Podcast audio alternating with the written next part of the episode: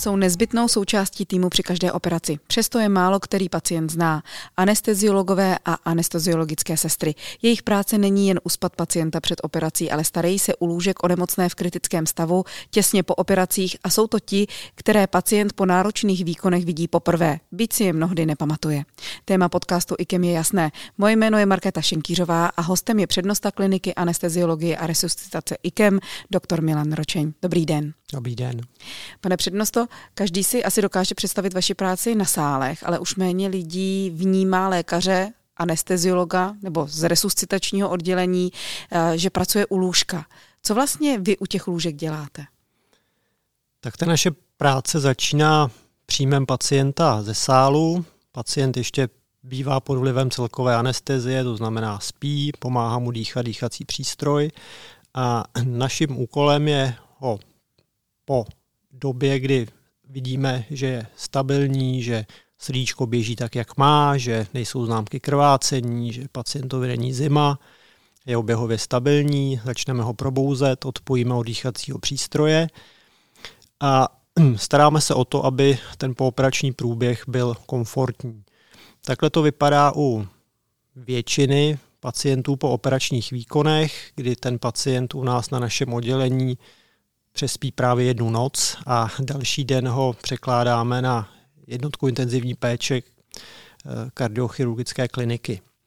U pacientů, u kterých ten průběh je komplikovaný anebo při, přijíždějí eh, na to oddělení v těžkém stavu, tak ta hospitalizace bývá delší a ta pak spočívá v komplexní intenzivní péči, v podpoře orgánových systémů, v léčbě komplikací a podobně. Spousta lidí, kteří třeba nás poslouchají, jsou naši pacienti. Určitě prošli třeba i vaším, vaší klinikou, ale vůbec si na to nepamatují. Proč? Tak během, během té péče pacienti podstupují jednak výkony, které při plném vědomí by nebylo dobro, dobře, aby, eh, aby prožili. A samozřejmě po tu dobu, co jsou na dýchacím přístrojích, tak dostávají léky k sedaci a proti bolesti a ty samozřejmě tlumí vědomí a eh, tvoří výpadek v té paměťové stopě. Chodí vám přesto někteří pacienti třeba poděkovat? chodí, to je samozřejmě velmi, velmi povzbuzující. Eh, stává se to pro ten tým, je to, eh, je to hm, taková dobrá zpětná vazba. Co se týče těch pacientů jako takových, tak vy jste klinika anesteziologie a resuscitace IKEM, která je při kardiocentru IKEM. Co ještě kromě toho, že se staráte o pacienty po operacích, právě u vás probíhá? Myšleno tím o nějaké zajímavé věci nebo zajímavé výkony nebo zajímavé přístroje třeba, které my máme, nebo vy s nimi děláte a jinde třeba v běžných nemocnicích se s takovou péčí nesetkáme? Tak pro nás specifikem jsou určitě v mechanické srdeční podpory, takže musíme mít nějaké ponětí o tom, jak fungují a jak se, jak se ovládají, jak řešit problémy, které, které při jejich použití mohou vzniknout. Máme určitě monitory, které se nepoužívají úplně, úplně běžně eh, v tom anesteziologickém provozu. Týkají se třeba tkáňové, tkáňové perfuze. Eh,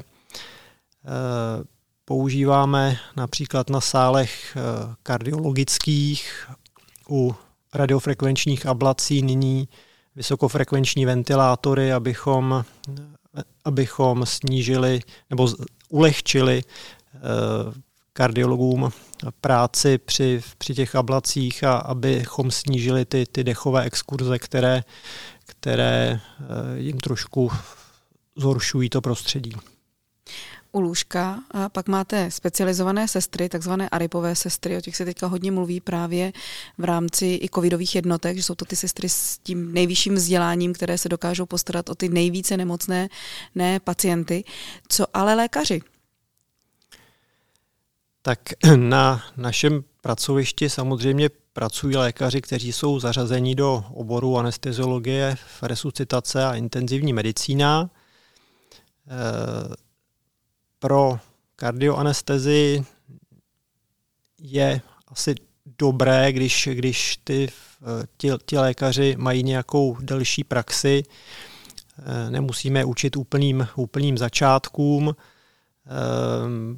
je dobré, když ty lékaři mají, mají prostě přehled, tak jak ta anestezie se dělá přes, přes ty základní, základní obory a ta kardioanestezie vlastně představuje v určitém slova smyslu takovou jakoby nástavbu a, a, a specializaci. Je to jistě, jistě specializovaná péče. A rypových sester je málo, je stejně málo i lékařů, anesteziologů, kteří by mohli pracovat třeba u nás v IKEM nebo na jiné takhle specializované jednotce intenzivní péče a resuscitace? V tuto chvíli cítíme nedostatek, nedostatek lékařů. Určitě na to má vliv odchod části těchto odborníků do zahraničí, to se dotklo i nás. A ne každý má ještě chuť po třeba atestaci na sobě dál pracovat a dál se dozdělávat ještě, v, ještě v další subspecializaci. Takže v, v tuto chvíli cítíme, cítíme jejich nedostatek také a, a byli bychom rádi, abychom nějaké další posily pro náš tým získali.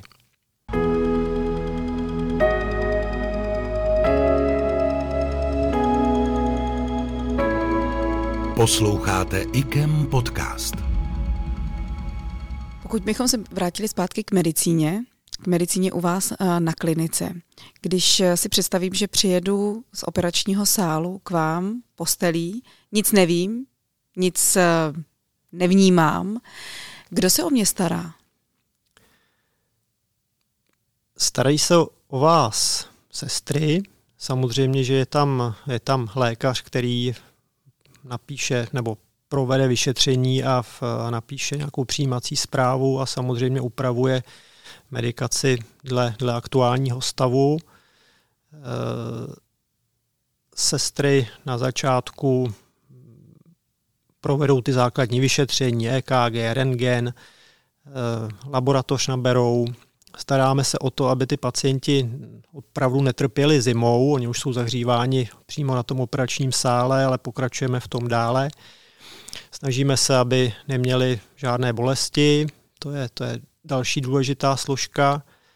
A ta péče pokračuje, pokračuje dále v tom odpojování od toho dýchacího přístroje, což může trvat někdy pár desítek minut, někdy hodin. Když bych to nebyl takový ten klasický případ a byl bych případ, který je velmi komplikovaný, jak dlouho u vás vůbec můžu ležet? Některé hospitalizace u nás jsou velmi dlouhé. Týká se to pacientů, kterým vlastně my nejsme schopni sehnat třeba následnou intenzivní péči, protože e, ti pacienti mají například mechanickou srdeční podporu nebo jsou po transplantaci srdce a eh, je to vlastně ta první, první hospitalizace, kde hm, ta, ta zkušenost těch periferních pracovišť není tak, eh, tak velká, abychom ty nemocné mohli prostě s čistým svědomím předat. Takže někdy se stane, že ti pacienti u nás tráví několik měsíců. Když jsou u vás, můžou za nimi chodit lidé, protože přece jenom, myslím tím rodina nebo přátelé, přece jenom je to uh, velmi řekněme, provoz, kde je důležité zachovávat hygienické standardy, aby se nedostala žádná infekce eh, k danému pacientovi a podobně. To je určitě pravda, ale na druhé straně ti pacienti, zvlášť když jsou hospitalizovaní dlouho, potřebují prostě psychickou podporu a kontakt se svými blížními. Ehm, navíc tak my to, my to vidíme, tak on nestůně jenom ten pacient, stůně celá rodina, pokud, pokud ten pacient jí, jí má a e, to onemocnění prostě těžce prožívají, takže my se snažíme samozřejmě s ohledem na e, hygienicko-epidemiologické podmínky a režim e, umožňovat návštěvy a, a tuto psychickou podporu od té rodiny. Vaším oddělením loni prošlo 1122 pacientů. Pamatujete si na nějakého konkrétního? Ano, pamatujeme. Většinou jsou to pacienti, kteří u nás stráví delší dobu nebo po nějakých eh, výjimečných nebo méně častých operacích. Takže ano. A nějaký s dobrým koncem?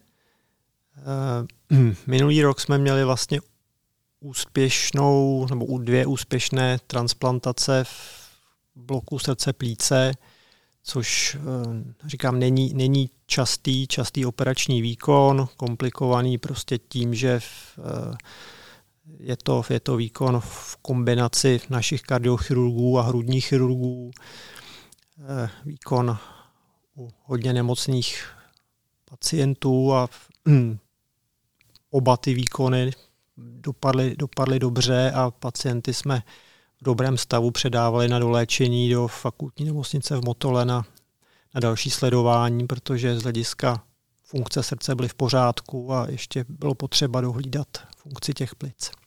Liší se nějak péče, ještě jenom se řeknu, liší se nějak péče o pacienty po transplantaci a třeba o pacienty se srdečními podporami nebo pacienty třeba po operacích na srdci jako takový, jako jsou bypassy, chlopně a podobně?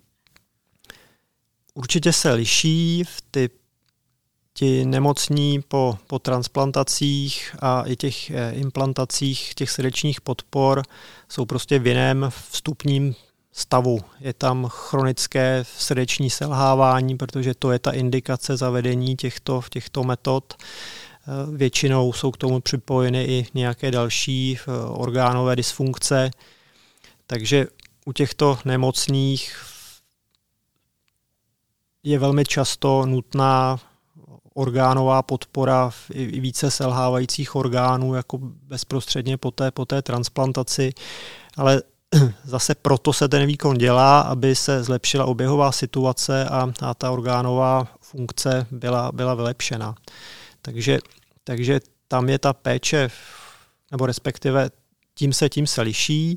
Samozřejmě čím více má pacient v sobě cizího materiálu a, a, a zavedených invazí, tak tam stoupá riziko infekce, což je problém například, například u nějaké skupiny pacientů s těmi srdečními podporami a samozřejmě pro transplantované pacienty zase z důvodu imunosuprese ta, ta infekce je, je, je další komplikující riziko. Úplného léka by mohla napadnout otázka, staráte se tedy o tyto pacienty víc než třeba o ty běžné, po těch dnes už v úzovkách běžných výkonech, jako je chlopeň nebo bypass? To je, to je otázka těžká, ale e, z hlediska sestřiček, z hlediska, hlediska lékařů, tak samozřejmě všichni mají tu péči adekvátní. To, to se nedá říct, že by jí měl někdo, někdo venší, větší, někdo menší, vždy záleží na tom aktuálním stavu.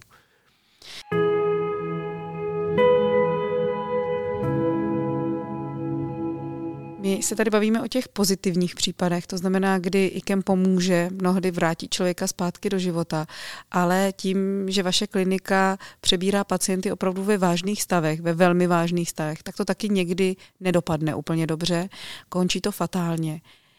Jak těžké je mluvit s rodinou o tom, že jejich příbuzný, jejich známý, eh, jejich tatínek, maminka, dítě, že je na konci svého života?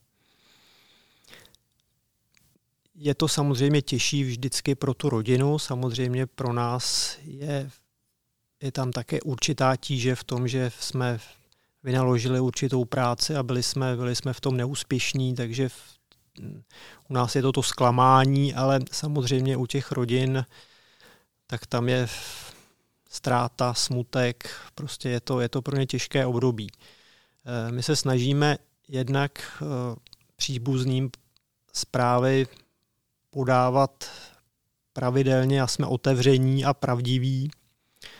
U těch nemocných, kde se nám nedaří průběh toho nemocnění zvrátit, eh, snažíme se, eh, aby měli příbuzní možnost se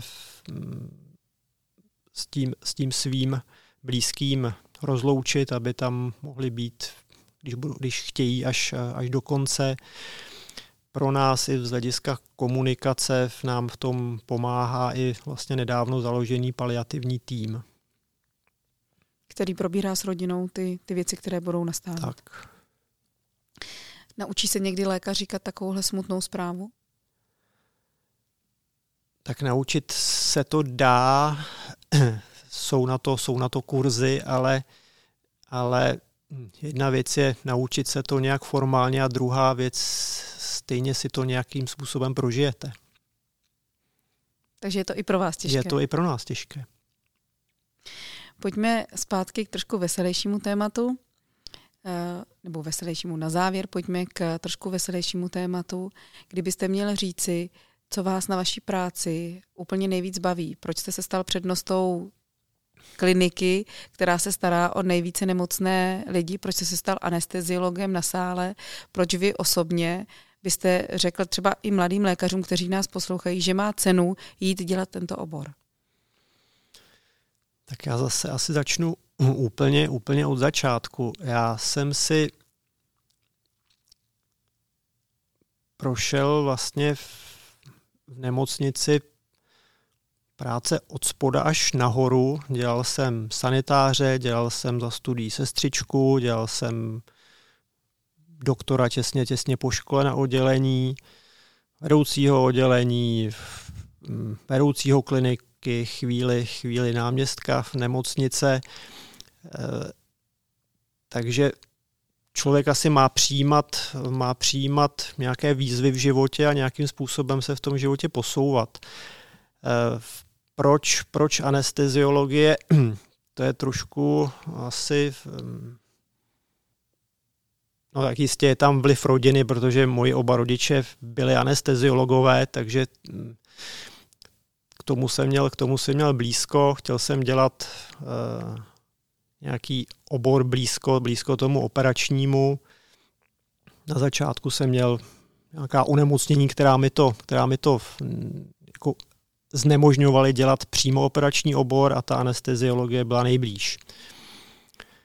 A to, co se mi líbí, je, že ta anesteziologie je propojená, nebo a na ní navazuje ta intenzivní péče, že vlastně e, můžeme navazovat, když postupujeme tak, aby se navázat dalo, na, na, práci, na práci kolegů vidíme, vidíme dobře a rychle efekt té léčby, protože ta naše, ta naše odbornost je prostě akutní a e, výsledky léčby většinou vydáme prostě velmi, velmi brzy.